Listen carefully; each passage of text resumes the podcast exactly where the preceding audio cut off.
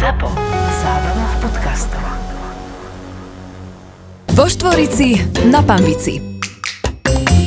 V jednom backstage v Čechách, keď som hral, tak tam prišiel trošku taký akože viacej opitý človek a bol veľmi nahnevaný na súčasnú produkciu, čo ja nemám rád také porovnávania.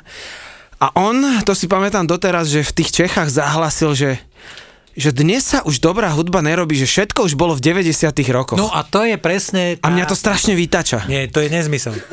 Pretože v tých 90-tych rokoch si ľudia, ktorí vtedy mali toľko, čo on, hovorili presne o hudbe 90-tych rokov.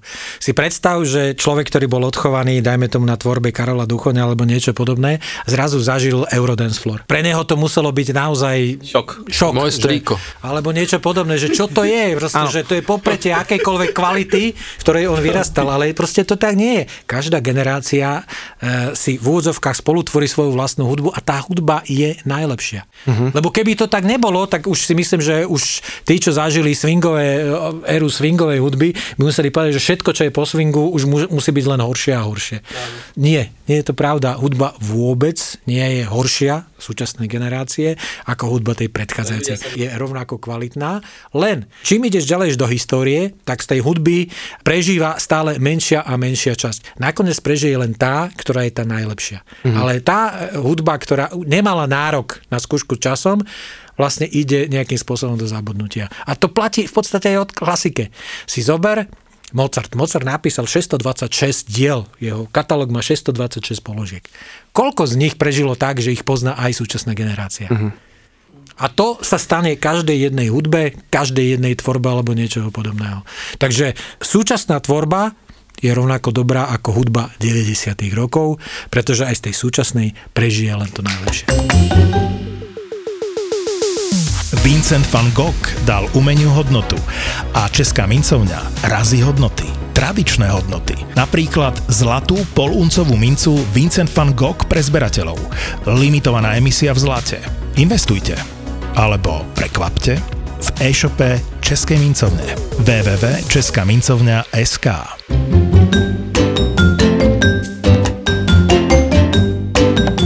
Vo Štvorici na Pambici.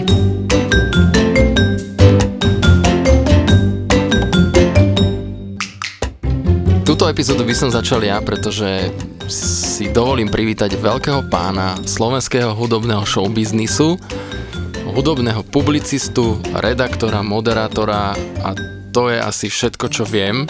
Dobre vieš. Pán Juraj Čurný, dámy a páni, pozor na to. Srdečne pozdravujem všetkých poslucháčov. Ja som si spomenul na jednu vec. Keďže môžeme týkať? Či... Jasné, Milan, neblázni. Tak, dobre. Takže. Ja som si spomenul na... Aby sme tu po hodiny riešili. Týkať či vykať? Kto nám to povedal? Braňo Závodský, že môžeme si týkať a všetci sme mu vykali celý podcast. Ale ja som si spomenul na jednu veľmi vážnu vec, ktorá sa odohrala v mojom živote. Ja keď som začínal robiť hudbu, tak nejakú svoju prvú nahrávku, ale to môže byť takých 20 rokov dozadu, som poslal do vtedy takého vydavateľstva, že Forza Music. Mm-hmm. A ty si tam ale tuším už vtedy robil a prišla odpoveď, ale myslím, že mi to napísal, alebo podpísaný bol pán Kinček. Áno, Julo Kinček, lebo on v podstate bol šéfom vydavateľstva. A normálne mi prišiel list domov, že teda mi ďakujú za to, že som poslal nejakú hudbu a že bolo tam napísané akože veľmi decentne a slušne ma odpísal, že teda nič z toho, ale pre mňa to bola v tom čase, keď som bol malý chlapec, strašná vec, že mi z Forzy mi prišiel list, chápeš? To bola obrovská udalosť, dokonca potom som ešte v tej Forze sa tam snažil aj nejak dobiť osobne, že som tam nejaké CD-čko som tam zanesol, alebo niečo. Si bol Milan pretlačený vlastne. Stále som veril tomu, ale nakoniec nič z toho, ale pamätám si ten moment, že to bol veľmi dôležitý moment v mojej kariére. No ale ty si sa do histórie Forza Music predsa len nejakým spôsobom zapísal, možno o tom nevieš, ale v roku 2010 Forza Music vydala prvý album Robovi Burianovi, s ktorým ty si istý čas spolupracoval. Áno. A na tom albume je pesnička You a pokiaľ mám dobré informácie, tak vokály Zdenky Prednej si nahrával ty vo Fanu. Áno. Počkaj, nahrával som ich, celú tú skladbu, Robo ma vtedy pekne zdrbal za to, že neviem už prečo, že čo som tam niečo zle nahral, ale neviem už. Bolo to také vtipné, ale tá skladba mu obrovsky vystrelila vtedy. No, tam bolo. Ja mám doma to CDčko od Armina van Buurena, jednu z nich, kde je aj táto pesnička v Club Mixe, čiže zapísal si sa aj do deň Forza Music. Yes. Oh, jo. To ma tak zaujíma, že čo máš vlastne tým pádom doma, lebo ty si akože v tej hudbe, že či ešte to počúvaš si aj tak, že na megafónoch, teda, tak sa to povie megafón, nie? Gramofón. Či to máš na CDčkách, či si to ukladaš akože nejaké zbierky týchto vecí? No, mám v tom chaos, v ktorom sa význam akurát ja.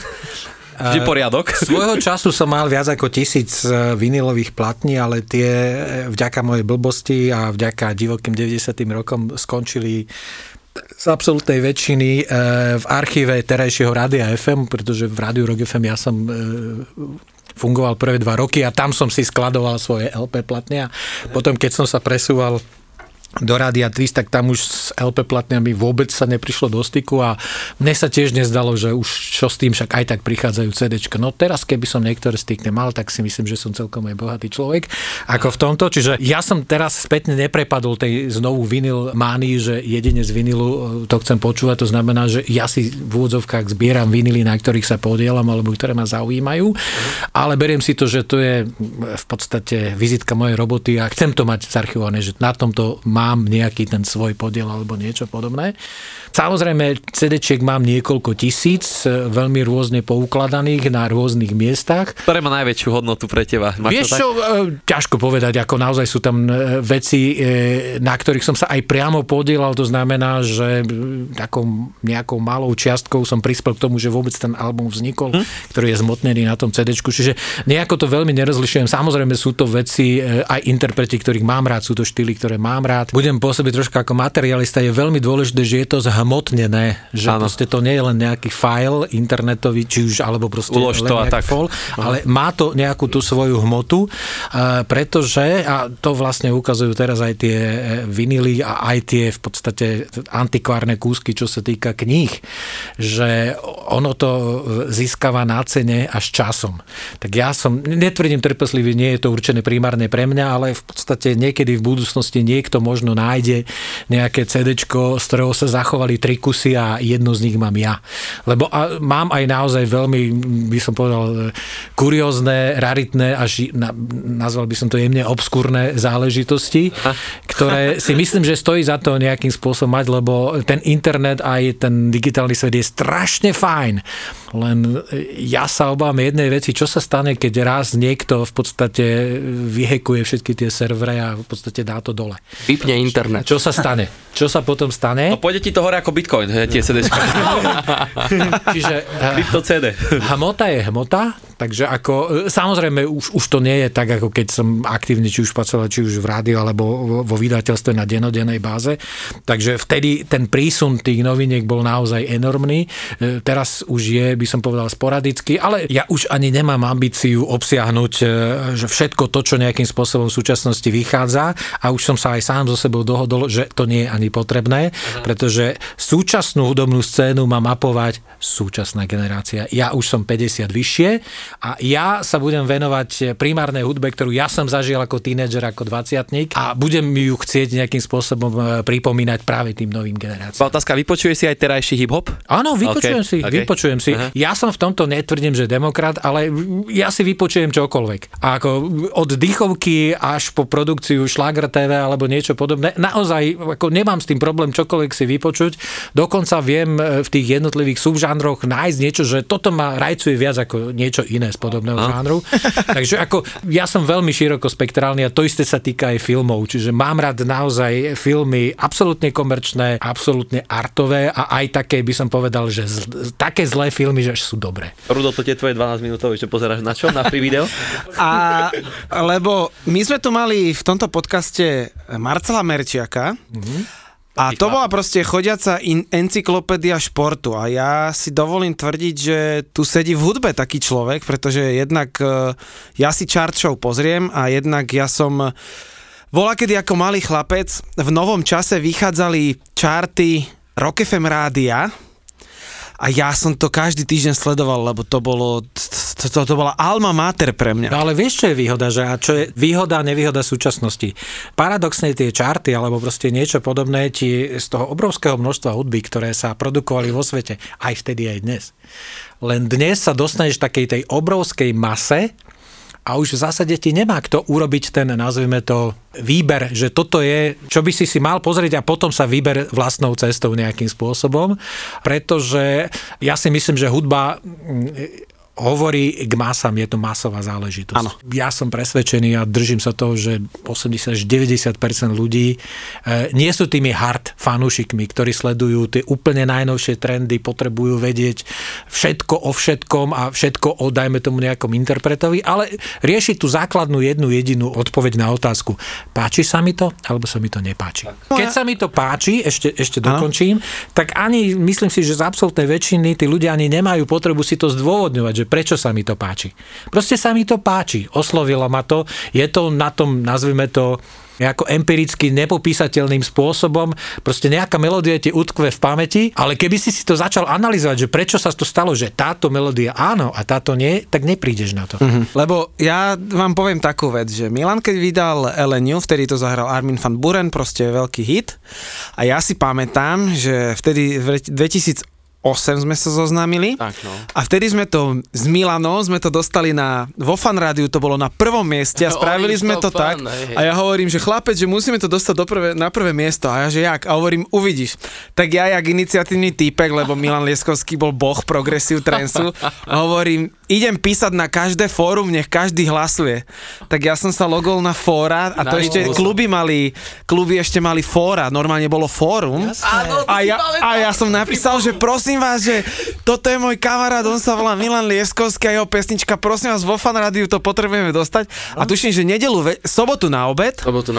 A my počúvame, je to na prvom mieste. A vo Vranove na Pumpe som platil, tam bola vtedy, tento bol prvýkrát týždeň, kedy to bolo na 3. mieste a o týždeň na to, myslím, 2-krát prvé miesto bolo. No. Prečo zmizli tieto čarty? Tie rádia sa začali podľa mňa nejakým spôsobom až priveľmi unifikovať. To znamená, že už prešli do toho systému, že len hráme a nie je tam nič, čo by nejakým spôsobom vybočovalo z toho, nazvime to, prúdu. To znamená, že je to prúd nejakého slova a nejakých pesničiek.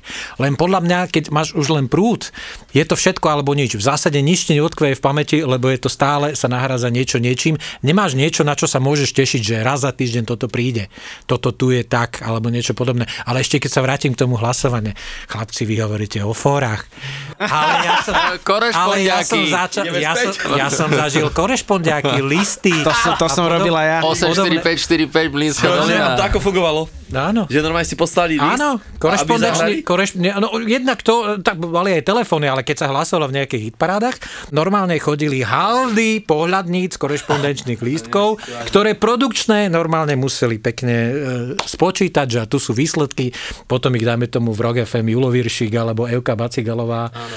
Vo Fan rádiu potom ako na základe toho tam išlo, čiže tam to naozaj malo ten hmotný základ, že ak niekto chcel hlasovať, tak musel vypísať ten korešpondenčný lístok, prípadne nalepiť tam aj ten kupón z nejakého denníka alebo niečo podobné, poslať to a tak ďalej a tak ďalej. Teraz vlády chodia na poštu len žreby kupovať. 50 halierov stále. Nezabudnem nikdy, z hodou okolností v roku 1993 som bol rok zamestnaný v slovenskej televízii a tam začala relácia Repete. A tam som videl, ale to už boli naozaj takéto obrovské kopy tých listov korešpondiákov, ktoré ako tam išli, čiže... Ale prečo nie sú hitparády? No podľa mňa, lebo vieš, vždy nejaké veci nejakým spôsobom dobre fungujú, potom príde niečo, že toto už je zastralé, treba to zrušiť a potom po určitom čase príde, že má to svoj zmysel. Pre mňa to má obrovský zmysel historicky. Mm-hmm. Pretože ty si vlastne aj dejiny, najmä tomu slovenskej hudbe i v kontexte aj so svetovou hudbou, prostredníctvom týchto hitparád vieš až v podstate do zániku tých hitparád celkom pekne ilustrovať. Zistíš, že v roku 99 pri svetovom hite takomto fungoval slovenský hit takýto. Uh-huh. Vieš si to presne zmapovať. Ako si zmapuješ posledné 10 ročí. Ale viete ako? Viete ako teraz vlastne fungujú hitparády? To sú vlastne trendy v YouTube. Že ľudia si sami zvolia, čo pozerajú a YouTube vyhodí, že toto je 20 trendov, ktoré aktuálne bežia. Alebo 50 Spotify. Alebo Spotify, no. Pre mňa ako tie hitparády paradoxne to je takisto, ako teraz som sledoval jednu časť dokumentárneho seriálu o Bratislavskej líre. Presne tie výsledky a tohto je, naozaj ti popíše históriu nielen z toho hudobného, ale aj spoločenského pohľadu a je to vlastne určitý odraz doby. A takýto odraz doby, taký, ktorý si môžeš kedykoľvek vyťahnuť, zobrať, lebo ako popíšeš o 20 rokov, že hudobná scéna na Slovensku bola asi takáto. Z môjho pohľadu to bude dosť veľký problém, že my vieme podstatne lepšie popísať 90. roky, možno aj tu vlastne prvých 10 rokov z nového tisícročia, ale bude obrovský problém naozaj reálne popísať tých posledných 10 rokov. Aspoň pre mňa to je problém. Možno, že pre novú generáciu nie. Nechcem súdiť, pretože ja som našťastie vyrastol z toho, že budem tvrdiť, že súčasná hudba za nič nestojí a ozajstná hudba je len tá, ktorú keď ja som mal tých 20 rokov, vtedy bolo ono, lebo to nefunguje. Nie je to tak. Každá hudba je rovnako dobrá a v tých 90. 80. rokov takisto vznikalo absolútne veľmi veľké množstvo, nazveme to braku alebo tvorby, ktorá nemala nárok prežiť tú skúšku časom, len už si tu nikto nepamätá. Uh-huh. Už si to nikto nespomenie, že popri tých hitovkách, ktoré si vyťahujeme z tých 90. rokov, naozaj bolo obrovské množstvo aj inej hudby, len tu si už a spravodlivo už takmer nikto nepamätá. Ja si pamätám, že keď kedy vyšlo, že Vengaboys, proste čo boli najväčšie šalaty a kolotoče, tak každý na to proste nadával a teraz, keby to počuješ na nejakom retre, tak povieš, že toto bola kvalita. Počuj, Backstreet Boys, ja som to v tom čase nenavidel a teraz, keď to počujem niekde v rádiu, normálne si to idem, spievam si As Long As... Oni boli tí teplí chlapci, či ne? Nie, oni boli piati, oni boli taká prvá, akože chlapčenská, alebo druhá po... No, to boli viacej, tam bol Take That. No, to boli vlastne po New Kids on the Block, oni prišli a potom boli najväčší a paradoxne oni fungujú dodnes. Áno, ja som bol na koncerte, tu som bol v NTCčku na ich koncerte, počas 45-ročné ženy vyšli na pódium, ja som tam bol asi, bolo 10 chalanov a všetko ženy. Počujem, vyšli na pódium, dodneska mám zalahnuté uši, jak tam pišťali tie ženy. Neuveriteľné. Ale je aj pretlak asi všetkého, že kedysi bolo náročnejšie urobiť track, dať to tá pesničku, dať to na CD-čku a teraz môže ísť každý vlastne na takú online platformu aj tam. Tak. No môže, ale zároveň vieš, ako predtým naozaj si to dostal troška už predfiltrované. Netvrdím, že to niekomu neublížilo, že proste sa cez to si to nejakým spôsobom nedostal. Bolo to v množstvách, ktoré si bol schopný nejakým spôsobom absorbovať. Teraz, pokiaľ sa do toho nejakým spôsobom neponoríš, v zásade nemá šancu odsledovať celú súčasnú scénu, lebo jednoducho to nie je možné. Áno. Nie je to v fyziologických kapacitách. Ja poviem takú príhodu zo života. Neviem, či si teda vy mladší budete pamätať. Miro, my máme od teba o 3 roky menej. Počúvaj. Pamätáte si také relácie, sa to volalo, že mini playback show? To bolo niečo také, že ako človek si, ako malé dieťa, to bolo na rakúskom, jak sa volá? Tuším, aj zvučku pamätám. Alebo nie, na RTL to bolo. A to bolo niečo, že si imitoval svojho obľúbeného interpreta a proste si mal oblek. Ja som to robil, ja som bol, že Michael Jackson, Scatman John, Ibrahim Majga, ja som to všetko povyhrával v Nitre. A ja som chodil na rozhovory do rádia. A mňa v tej dobe fascinovalo, že vlastne niekto to musel vysielať a playlist sa robil na základe toho, že keď sa vybral CDčko, tak také to bolo. Aký je rozdiel medzi tou dobou vtedy, alebo ako to bolo v Rock FM rádiu vtedy? V Rock FM rádiu bolo to presne ako si ty, to znamená, že boli obrovské casey, alebo v podstate skrine s CDčkami a kto si išiel pripravať tú hodinu, tak si vyťahol tie CDčka, dal si ich, normálne boli také tie stojany, že prvá hodina, druhá hodina, tretia hodina, tak to podával vlastne technikovi, ktorý to, alebo proste niekomu na základe zoznamu a tento vysielal a keď si chcel niečo vymeniť, no tak áno, vieš ako. CDčko za CDčko. Áno, CDčko za CDčko. Ako zarábali interpreti vlastne vtedy? Že boli radi, že sú v rádiu, či museli normálne im rádio platilo, ako keby, že ich hrajú? No tante mi. No platí, ako normálne štandardné rádia platia, a platili teda od tých 90. rokov, to znamená ochranným zväzom, to znamená tým zväzom, ktorí zastupujú autorov, čo je SOZA, takisto aj tým zväzom, ktoré zastupujú či už tých výkonných umelcov, teda tí, ktorí vytvoril to nahrávku, alebo a takisto aj vydavateľstva, ktoré vydávajú. Čiže keď si hlasovali v tých ako keby korešpondenčných a dostali sa hore, tak dostávali viacej, lebo ich častejšie hre? No, áno, čím častejšie si. Čiže kto mal poštárku v rodine, tak bol kráľ v podstate. Najviac bajtný človek. Ja sa vrátim ešte k tomu mixovaniu, alebo teda púšťaniu CD-čok. Ja keď som sa učil v Twiste vysielať, tak vždy po žurnále od 19 do 20 bola hodina len hudby a tam ma dávali, že aby som sa teda učil. A presne mi podával mi kolega CD-čka. A ja som raz, viete si, v tej dobe informačné rádio, Twist, také decentné všetko tak. A ja som si, mne povedal čavo, že daj pesničku číslo 15 a ja som stlačil nejakú štvorku a tam Nirvana. Nejaká tvrdá verzia. A teraz akože spokojne som to tam po džingli mixol a tam čavo za mnou, čo ma zaučal, ten ako očervenel, na polovičku umrel, lebo tedy to bolo fakt, že prísne akože sledované. Ale nechali sme to dohrať, lebo keď sekneš pesničku v polke, priznaš chybu. I bol Instagram, tak odišlo od 20 000 followerov. Vo Štvorici na Pambici. Aký je rozdiel medzi tou dobou a súčasnou, čo sa týka pesniček, alebo respektíve tvojmu vzťahu k tej muzike, alebo k tej informovanosti? To musí byť enormný rozdiel. No rozdiel je v možnostiach, ako sa dostať k hudbe. To znamená, že v tých 80. rokoch, teda ešte za predchádzajúceho režimu, to bolo naozaj o tom, že tá ponuka bola veľmi zúžená. V tých 90. rokoch sa to takto začínalo roztvárať nejakým spôsobom, čiže uši sa vedel dostať, ale ešte stále tu nebol ten internet. Ten prišiel až na konci v podstate 90. rokov. Ako žriedlo informácií primárne, ešte nie hudobného obsahu, pretože neviem, či si niekto pamätá rýchlosť 9600 za sekundu a vytáčanie cez modem. Jasné. A podobné záležitosti, čiže naozaj akože ono teraz na lusknutie prsta vlastne môžete získať čokoľvek vo svete v reálnom čase. Čiže tu je ten základný rozdiel, že vtedy si na to musel určitým spôsobom počkať, čiže tomu sa prispôsobovali aj všetky možnosti, nazvime to aj informácií, reklamných kampaní a tak ďalej. Teraz už v zásade je to úplne opačné, že samozrejme sú interpreti, ktorí zachovajú systém, že o 3 týždne niečo vydáme, alebo je to v podstate Beyoncé, že tuto je. Ale som vás prekvapila, čo? Hej. Takže teraz už je to všetko voľné, len každá doba má svoje plus a minus. Obrovské plus je, že naozaj už sa dostanete k takmer každej hudbe, aká existuje, že už tie prekážky nie sú také, sú rádovo v sekundách, minútach, maximálne dňoch. Predtým to bolo proste dní, týždne až mesiace, čiže tu sa to posúva. Otázka je, že nechcem to vyhodnocovať, nechcem to hodnotiť.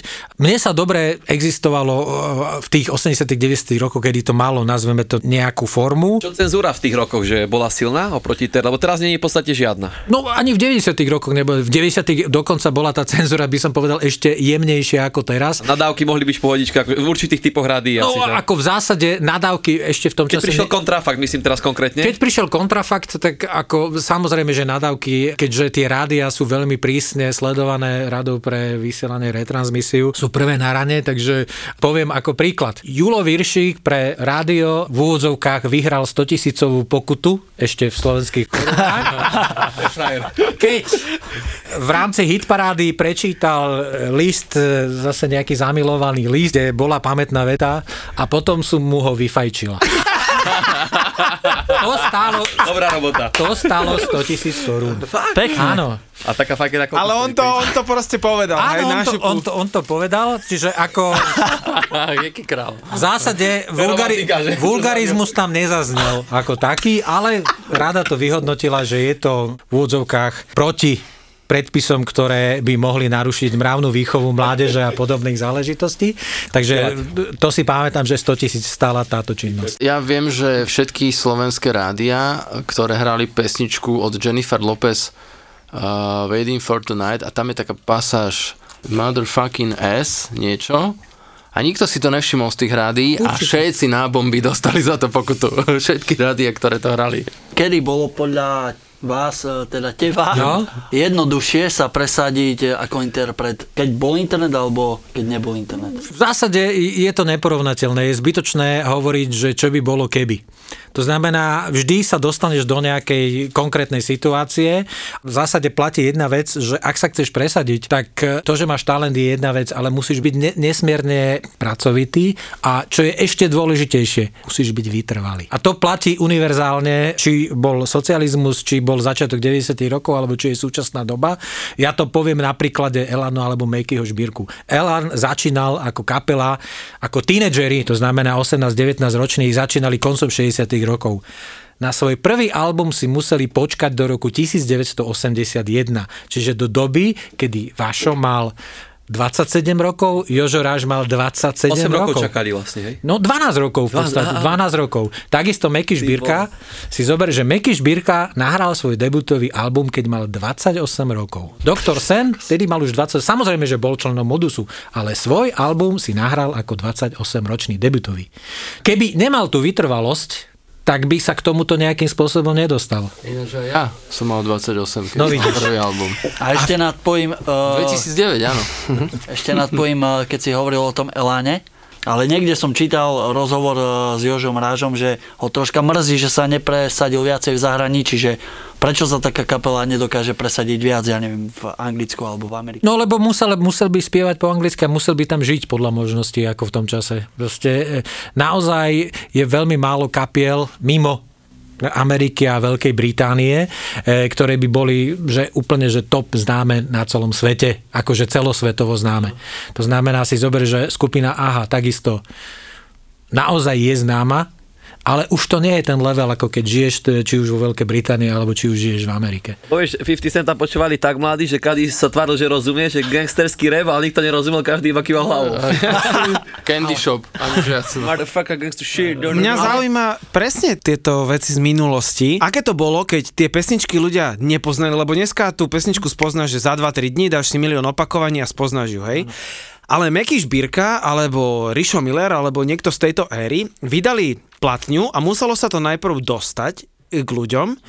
Ako potom fungovalo turné? Že kedy začali dať... No hej, lebo tí ľudia museli mať určitý časový odstup od toho CDčka, alebo teda od tej platne, aby to spoznali. Nie, ako v tom čase paradoxne, do značnej miery tá doba potom prišla paradoxne ešte pred niekoľkými rokmi, teda fungovalo, že tí interpreti boli na turné kontinuálne.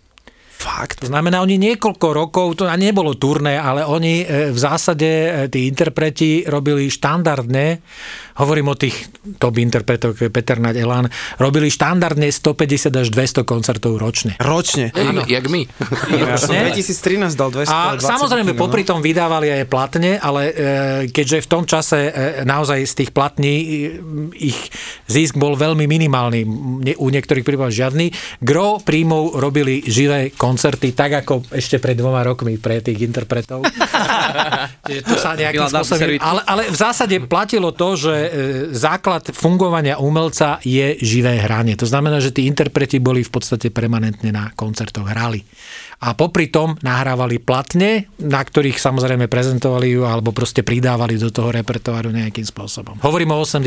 rokoch, aby sme to troška ukotvili v čase. A mňa zaujíma, že či ty osobne si bol pri nahrávaní nejakého obrovského slovenského hitu. Keď si ešte nevedel, že bude hit. Áno, presne. Alebo že si to mal CDčko v ruke a veľa ľudí hovorilo, z tohto nič nebude a držal si to, že áno, toto má potenciál. Sú nahrávky, pri ktorých vzniku som bol, netvrdím, že priamo v štúdiu, lebo viete, vtedy sa nahrávalo tak, že ja obdivujem tých zvukárov, lebo nahrávali nejakú kapelu a povedal, že prosím ťa, nahraj mi to ešte raz. Ja som rozdiel nepočul. Ale tí zvukári preto sú zvukári, lebo oni to počujú, že dá sa to lepšie. Ale určite pre mňa takým prelomovým zážitkom bolo, keď som bol vlastne pri nahrávaní albumov skupiny Oceán, ktorá nahrávala v Bratislave. Mm-hmm. Čo bolo elektronická muzika, Petr Múk, syntezátory, je takisto aj výborní zvukári. Tam som bol zo párkrát pritom, ale naozaj po hodine som zistil, že úprimne obdivujem všetkých, ktorí to robia, pretože je to ťažká práca a naozaj sa tam opravovali spevy, opravovali sa, že ešte teraz prosím ťa toto potrebujem dospieť alebo niečo podobné. Tých nahrávok alebo tých je veľmi veľa, ale nechcel by som nejak špeciálne. Toto mi utkalo, lebo toto naozaj bolo to, že ja som nejakým spôsobom pomohol k tomu, že Oceán nahrával v Opuse, kde vtedy bolo najmodernejšie štúdio a myslím si, že aj na zvuku tých nahrávok je to dodnes cítiť, pretože tie albumy majú 30 rokov a znejú absolútne moderné. No a toto som chcel sa dostať k tomu Opusu, že to je vlastne áno najlegendárnejšie vydavateľstvo, aké tu kedy bolo. Opus aj platne sa máme. Platne všetko to máme doma ešte. Viem, že Opus funguje dodnes. Všetci vieme, že ten archív je neuveriteľný tam. Ako teraz funguje Opus? No, Opus je v podstate asi rok a niečo, je súčasťou svetového vydavateľstva, to znamená Warner Music Group. Má to z môjho pohľadu výhodu, lebo naozaj svetové vydavateľstvo má nejaké tie svoje labely v tých jednotlivých krajinách. To znamená, že to know-how, čo sa týka najmä fungovania v online priestore, je to najvyššie, aké existuje. Čo je fajn. No a zhodou okolností Opus ma oslovili, ja som dal aj ponuku, čiže ja pre Opus pripravujem v podstate návrhy titulov, ktoré sú reedície, alebo sú to nanovo nakompilované výbery, dajme tomu skladieb, ktoré sú v katalógu Opusu. Čiže za minulý rok som pripravil 4-cedečko Milana Lasicu k jeho 80-tinám, pripravil som 3-cedečko Karola Duchoňa k jeho nedožitým 70-tinám, pripravil som 2-cedečko Beaty Dubasovej a takisto aj dvojvinyl Tublatanky. Paradoxne ten návrat toho pôvodného formátu vinylu mi dalo nové možnosti, čo sa týka dramaturgie, pretože ja si zakladám na tom, že mám rád, keď ten playlist alebo keď to poradie pesničiek má nejakú svoju logiku, má svoj vývoj, že to nie sú len v podstate nasekané pesničky za sebou podľa abecedného poradia alebo podľa niečoho iného, ale že keď niekto si tie pesničky vypočuje tak, ako som ich pripravil, tak mu vlastne ten zážitok z toho počúvania ešte umocním, že dostanem toho človeka do nejakej nálady tou pesničkou a nejakým spôsobom ho umocním alebo posuniem práve tým, že mu ponúknem ako tú ďalšiu pesničku, práve tú, ktorú mu tam ponúknem. Že pre mňa je to veľmi príjemná práca s nahrávkami, ktoré poznám už niekoľko desaťročí. Viem, nakoľko fungujú v interakcii s poslucháčmi, to znamená, že prežili tú skúšku časom a ja ich chcem ešte raz nejakým spôsobom ich pripomenúť a dať im, a neuveriteľne ma teší ohlas, dajme tomu, aj na toho pána Lasicu, aj na Karola Duchoňa, aj na Tublatanku. Ľudia sú nadšení z toho, že v podstate ja im ponúkam už asi 5-krát ten istý tovar, ale podarilo sa mi, neskromne si myslím, im to urobiť tak, že ešte viac si to vychutnajú, to, čo je v tých pesničkách. Čiže ten opusacký archív je stále ako keby živý? Áno. A tie verzie sa remastrujú? Alebo... No, remastrujú sa, lebo na vinyl paradoxne musíš urobiť iný master, ako robíš na CD-čku. A Slováci, keď si chcú takúto edíciu kúpiť, tak sú viac naklonení k vinylu alebo k CD-čku? Vinyl je exkluzívna záležitosť, to znamená, a to je zase z môjho pohľadu dobre, že naozaj si to kúpi len ten, lebo to chce. Konec koncov tie vinily už stoja od 18 do 30 eur, čiže to naozaj nie je tak, že za 2 eurá si kúpim DVD-čko v hociakej stánku s tlačov alebo niečoho podobného. Ale výhoda je, že to je naozaj, to je pekná hmota, ktorú si pekne vieš otvoriť, vieš si proste vyťahnuť to a je to už obrat. Inak počúvaš hudbu, keď ho počúvaš digitálu, to znamená, že ťukneš, počúvaš, vtedy ti nerobí nejaký problém po 3 sekundách, keď sa ti niečo nepáči, dáš proste ďalší track alebo niečo podobné. Áno. Keď počúvaš vinyl, nemáš najmenšiu šancu, lebo keď chceš počúvať vinyl, tak musíš odklopiť ten svoj gramofón, musíš vyťahnuť tú platňu z jedného obalu, z druhého obalu, položíš ho proste na ten tanier, utrieš ho pekne. Ja milujem ten pocit. Aha. Utrieš ho tou handričkou od nejakého prachu, položíš tú prenosku a sadneš si. A počúvaš. A keď sa ti niečo nepáči, tak podľa mňa je...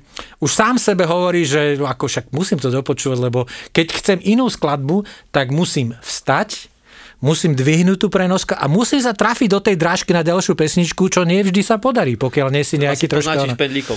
No, ale už asi to neurobiš, lebo chceš si to naozaj počúvať inak. Čiže ľudia, ktorí počúvajú hudbu z vinylu, podľa mňa ju počúvajú podstatne pozornejšie, ako keď ju počúvajú, dajme tomu, z CDčka, alebo nebodaj vlastne z nejakej internetovej platformy. Ale môžem sa myliť, netvrdím, že to tak je, ale len tak, keď si sám seba premietam, že akým spôsobom počúvam hudbu. Zážitkové počúvanie v podstate. Je to už niečo, ako keď ideš do divadla. Ty si vlastne tú hru môžeš pozrieť na internete x verzií, dajme tomu opery, keď hovoríme o opere. Môžeš si pozrieť Otela od Metropolitnej opery až po Japonsko, neviem čo všetko, môžeš. Ale potom ideš do toho divadla a to už inak aj vnímaš, inak počúvaš, pretože už je to prostredie trošku iné, tak podľa mňa aj tá hudba na teba troška inak pôsobí.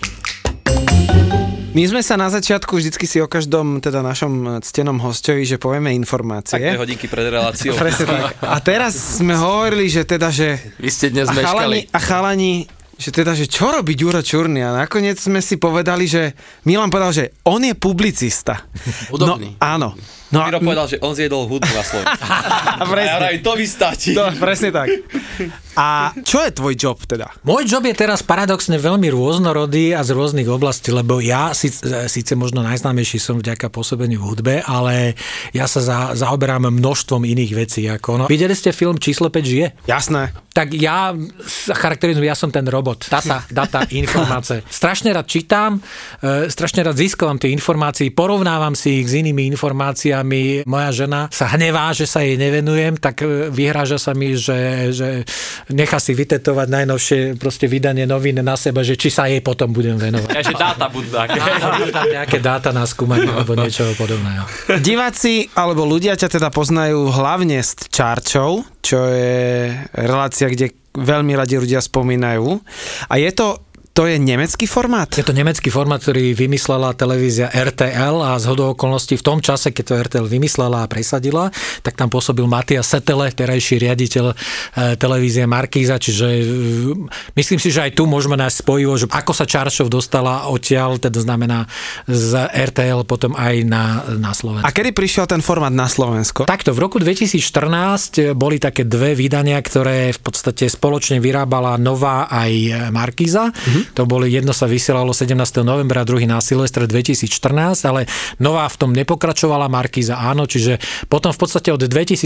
roku, presne od 14. februára 2015, ktorý bola prvá čisto slovenská Čarčov, sa vlastne vysiela dodnes a bude sa aj vysielať, keďže sme nakrúcali v oktobri, novembri, mali sme teraz vo februári, ale tam sme tú výrobu z pochopiteľných dôvodov presunuli na apríl a už máme okolo 130 častí. No a v súvislosti s tým, tá Čarčov je vždy zameraná na nejakú, nazvime to tému, alebo na nejaké obdobie, alebo na nejaký žáner, alebo niečo. Koľko ti trvá príprava na jednu časť? Lebo to není asi sranda. Vieš čo, v zásade je to veľmi rozdielne. Závisí to od témy, ako je definovaná. Lebo keď si dáš tému, že 80. roky, tak netreba. V zásade veľmi rýchlo, ale potom sa k tým 80. rokom môžeš vrátiť iným spôsobom, že budeš to troška inak definovať a bude to niečo. Ale keď je tá téma definovaná pomerne jasne, tak ten výber je pomerne jednoduchý. Ale keď už máš troška zložitejšiu tému alebo tému, na ktorú sa môžeš pozerať s rôznymi spôsobmi, tak tam už je to trošku ťažšie. Čiže je to veľmi individuálne, ale to chcem zdôrazniť a myslím si, že ľudia postupne na to prišli, že... Nie je podstatné, či tá pesnička je na 12. alebo 15. mieste, alebo či je na prvom. Pretože, ja to teraz možno prezradím niečo z kuchyne, pre mňa je tá pesnička, ktorá zaznie ako prvá, pri tom v rebríčku je posledná, strašne dôležitá. Pretože tá pesnička ti vlastne definuje, o čom bude celá tá relácia. Aj. Čiže ty paradoxne musíš na tom poslednom mieste v tom danom rebríčku dať pesničku, ktorá možno by si zaslúžila byť pre niekoho, byť na 3. mieste. Alebo proste niečo pizza. Podobné. Lebo hovorím o vianočných pesničkách. Mali sme, myslím, že 2 alebo 3 vydania vianočných pesničiek, no a prvé vianočné vydanie, ktoré som dal, tak som dal na posledné, tuším, to bolo vtedy 15. miesto, som dal pesničku Diving Home for Christmas, Chris Rea. No a stretol som sa s mojou kolegiou na Slovenskom futbalovom zväze, tam ma okamžite zrušila, že ako je to možné, však pesnička má byť na prvom, nie na 15. mieste a má pravdu, lebo ja každému hovorím, že ten rebríček, čo si každý sám pre seba zostaví, ten je správny. Je rovnako dobrý ako ten môj. Môj sa možno najviac prekrýva s takým tým priemerom všetkých možných ľudí virtuálnych, ktorí nejakým spôsobom sa o túto tému zaujímajú. Ale ten rebríček, ktorý má každý, sám pre seba si zostaví, ten je správny. Ono je to podľa mňa aj dosť háklivé, alebo teda také ťažké robiť napríklad rebríček tých slovenských vecí, lebo však keď sa poznáš tými interpretmi od týmu Tublatanky, Elanu a teraz dáš, ja viem, Elan na 4. miesto. Môžu sa pretlačiť jak ty vo fanku. a robia to, myslíš? Kto skladá vlastne playlisty do TSK pred Vianocami 3 mesiace? Oni majú svoje rádio. Áno. Lebo tie predávačky musí poraziť. Oni majú firmu, ono je firma, ktorá... A robí v nej môj kamarát, najnakšie urobil v Twiste dlhé roky. Oni majú normálne Tesco má vlastného. Oni majú vlastné rádio. To nie je CDčko vianočných, hej? Nie. Pozor, to je veľmi sofistikované. To je premyslené. Oni všetky tieto obchodiaky, na to je firma, ktorá zastrešuje tie rádia v obchodoch. Vidíš? Že to je normálne, že je to normálny job, kedy podľa nejakej nákupného feelingu a aká hudba hrá, tým máš väčší potenciál, že kúpiš. Počkaj, aj v čase, že vtedy hrá večer jemnejšie. Ja tam mám bývalého kolegu, ktorý robí presne pre Tesco rádio. A jak to funguje? Že je to nejaký ako neviem, psychologický experiment? Je to zrejme na základe nejakých dát. To znamená, že oni vedia, že v určitom čase chodia nakupovať takýto typ ľudí. To znamená primárne, alebo najviac chodí takýchto, tak vtedy potrebuješ ten playlist nasmerovať takto a potom ideš a tak ďalej. Teraz to mali vyľahčené, že od 9 do 11 dôchodcovia, takže pretlačil som sa aj do Teska, lebo v Tesku hrávajú jeden môj remix. Ktorý? Vidiek, 1000 divov, možno aj viac. Kámo, takže pozor. Vo Štvorici na Pambici. S ktorým slovenským interpretom? To je asi veľmi ťažká. To sa spýtať ja, že ktorého mám najradšej, nie? Hej, presne. Ja mám rád všetkých slovenských interpretov. A trochu viac radšej? Nie, ja poviem svoj pocit. Okay. Teraz si zoberieš, že ja som chalan, ktorý vyrastal v obyčajnom 8-poschodovom paneláku v Poprade. Ste mali vlastný panelák? Áno, aj kolega Forgač býval na 6. poschodí. Že byt na paneláku. A v zásade bol som z normálnej rodiny, kde sme žili od výplaty k výplate, boli sme 4 súrodenci a podobne a dostal som sa na vysokú školu, kde potom som sa a pomaličky som sa začal venovať, dostávať do styku s tými ľuďmi. A potom som si uvedomil, že ja som nesmierne šťastný človek, pretože postupom času ja som sa dostal do pozície, že som kamarát, priateľ, známy, potýkal som si s ľuďmi, ktorí tvorili dejiny slovenskej populárnej hudby. Pálo Hamel, Marián Varga, Mekýš Žbirka, Janko Lehocký a množstvo ďalších. A spätne som si povedal, že ja sa nemám na čo sťažovať. Ako proste ja v mojom živote som si splnil veľmi veľa snov a dostal som sa do priamého kontaktu s ľuďmi, ktorých tvorbu som obdivoval a obdivujem dodnes. Čiže z tohto hľadiska ja som neuveriteľne šťastný človek. Vždy to budem hovoriť a vždy si to sám pre seba budem prizvukovať. Aké je to vlastne, keď sa ty teraz pozeráš, alebo teraz je taká doba reworkov, už keď není čo, tak proste spravím prerábku.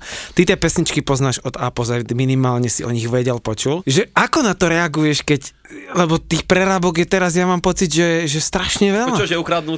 Hej, že proste, že je to zaručená vec, len to dáš do iného kabátu, vieš. Je to prípad od prípadu a vôbec ma to nerozčuluje. Samozrejme sú veci, na ktoré ťažko siahneš tak, aby si ale vždy v podstate to máš aj vo filmoch. Vo filmoch máš koľko remakeov slávnych filmov, niektoré sú strašné, niektoré sú výborné. Niekedy sa ti stane, že ten rework je lepší ako originál alebo niečo podobné a to isté sa v podstate môže stať aj s tými pesničkami.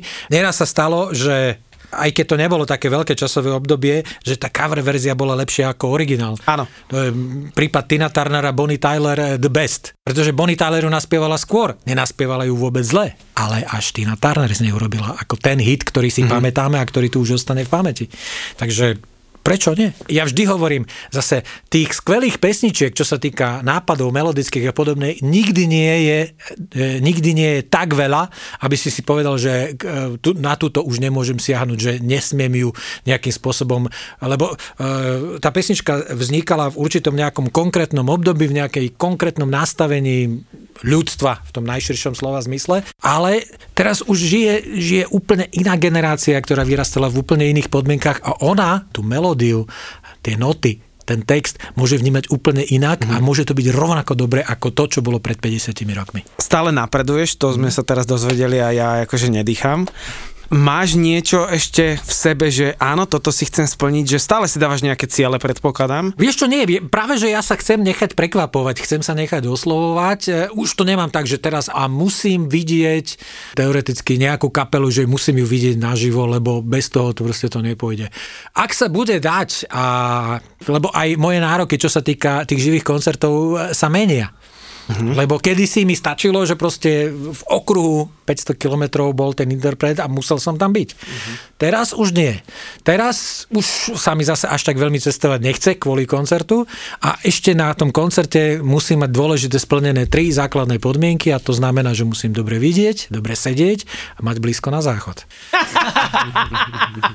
Dobre, a ešte pivo, ale to je bonus. Nie, ale to chcem povedať, že ja som si svoje v prvej rade odskákal, keď som mal 22 rokov. Na akých koncertoch? Teraz, no na Cure, bol som na Cure v roku 1989 v Budapešti, to bolo na futbalovom štadióne a fanúšikovia Cure, najmä v tých predných radoch, to boli veľmi divokí chlapci, takže tam som sa naučil, že aký musíš zaujať postoj, aby si neskončil niekde pod nohami. Pogovací. To znamená, že musíš mať široko rozkločené nohy a ruky musíš mať v podstate na pleciach z jednej, z druhej strany, aby si vedel tak nenápadne odtlačať ľudí, ktorí do teba rôznym spôsobom vrážajú alebo niečo podobné. Ale dnes už chcem mať to podle, lebo vtedy ani neboli tie veľké obrazovky, čiže keď si chcel vidieť toho umelca, tak si sa musel natlačiť do toho druhého, tretieho radu, ale dnes už si to v pohode pozrieš aj na tých veľkých obrazovkách a môžeš sa sústrediť na ten celok. Aké veľké osobnosti si stretol v živote, ako je napríklad keď si videl The Cure, ale ja neviem, videl si napríklad Queen, alebo... Nie, Queen som nezažil, ale keď som robil vo vydavateľstve BMG, tak napríklad stretli sme sa s Erosom Ramazzotim. Mám spoločnú fotku s Davidom Bowiem. Fakt. No, kde boli aj v podstate kolegovia z vydavateľstva, kde sme boli a bolo to veľmi kúzelné, pretože to vidíš a so Slashom sme strávili určitý čas. Oh yes. Guns. S basakom skupiny Faith No More, s Billy Goldom, oni tu boli 3 dni v roku 93. Tak ma poprosil, že chce si skúpiť nejaké staré mikrofóny, tak sme boli na Kamennom námestí, vtedy sa to volalo ešte Kmart. Áno, pamätám. Bol to Kmart a nič tam nekúpil, lebo nič nebolo, ale už vtedy začal bulvár a odfotili nás ako Billy Gold z Hane mikrofóny, tak bola z toho, tuším, titulka Nového času, tak pred koncertom na dnes už neexistujúcom amfiteátri prišli nejakí maníci, ktorí neviem z rozhlasu odkiaľ zobrali, či legálne alebo nelegálne naozaj zobrali nejaký starý mikrofón a on ich to tam na mieste, tuším, aj vykešoval, alebo niečo podobné. Čiže tie zážitky s tými ľuďmi existujú, sú a preto vravím, že som šťastný človek, ale potvrdzuje sa mi to, že sú to úplne normálni ľudia a to kvázi to šme okolo nich robia aj manažeri, ale robia to z veľmi prozaického dôvodu. Tých ľudí, ktorí by sa chceli stretnúť s tými našimi idolmi je tak strašne veľa, že v zásade je nemožné vyhovieť ani možno 10% z nich, čiže oni musia vytvoriť nejakú clonu, aby mali aspoň v úvodzovkách náznak nejakého súkromia a kľudu. Čiže preto je to tak. Čiže keď hovoríme o tom Davidovi Bowiem, tak to bolo proste tak, že prišla manažérka, skontrolovala priestor a povedala, príde David, s každým sa vás pozdraví, poviete si 2-3 vety, potom sa odfotíte a David ide ďalej.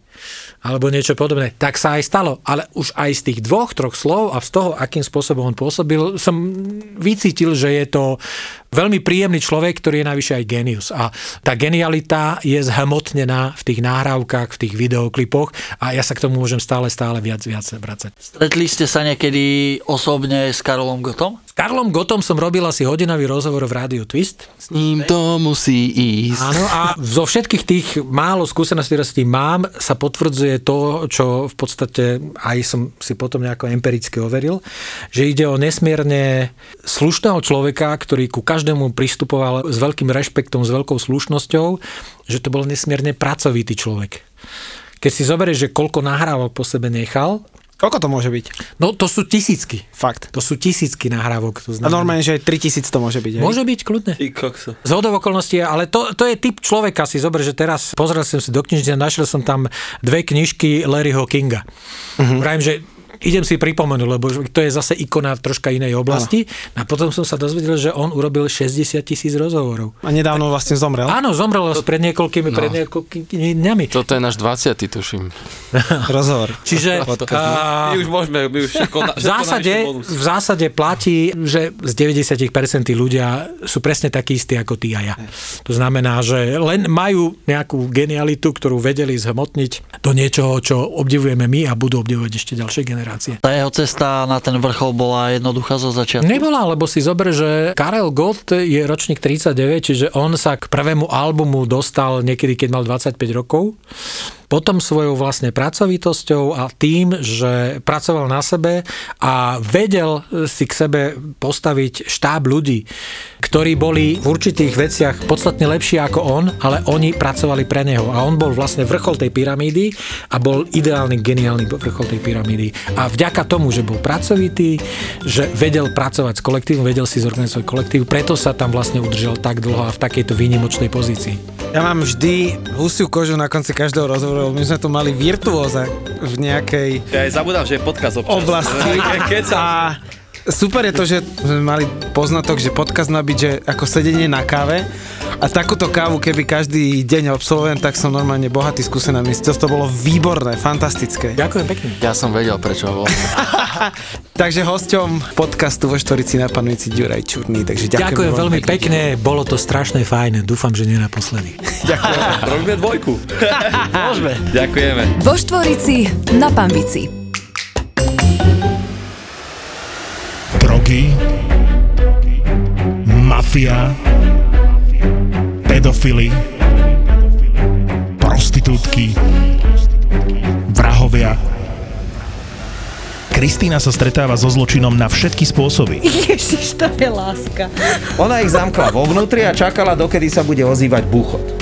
Že jeden vylezie a toho bude milovať, hej? Áno, totižto ona ušla von preto, lebo nejak sa oháňal to sekerou, tak aj ju sekol. Do podcastu Profil zločinu si pozýva tých, ktorí zločin zažili na vlastnej koži. To bol tiež taký prípad v podstate Andrejky, ktorú on brutálne zavraždil a on mi písal listy, teda dostala som od neho niekoľko listov, kde stále tvrdil, že to nie je pravda. Obete, kriminalisti, prokurátori, kukláči, patológovia, súdni znalci. On si sadne a dá si nejaké elektrody. Kam? No, jednu si dá na penis a jednu si prilepí na brucho. A na hlavu nie, hej? Že aby sme videli, že jak mozog. Nie, na hlavu nie. Podcast Kristiny Kevešovej v produkcii ZAPO. Profil zločinu. ZAPO. Zábrná v podcastovách.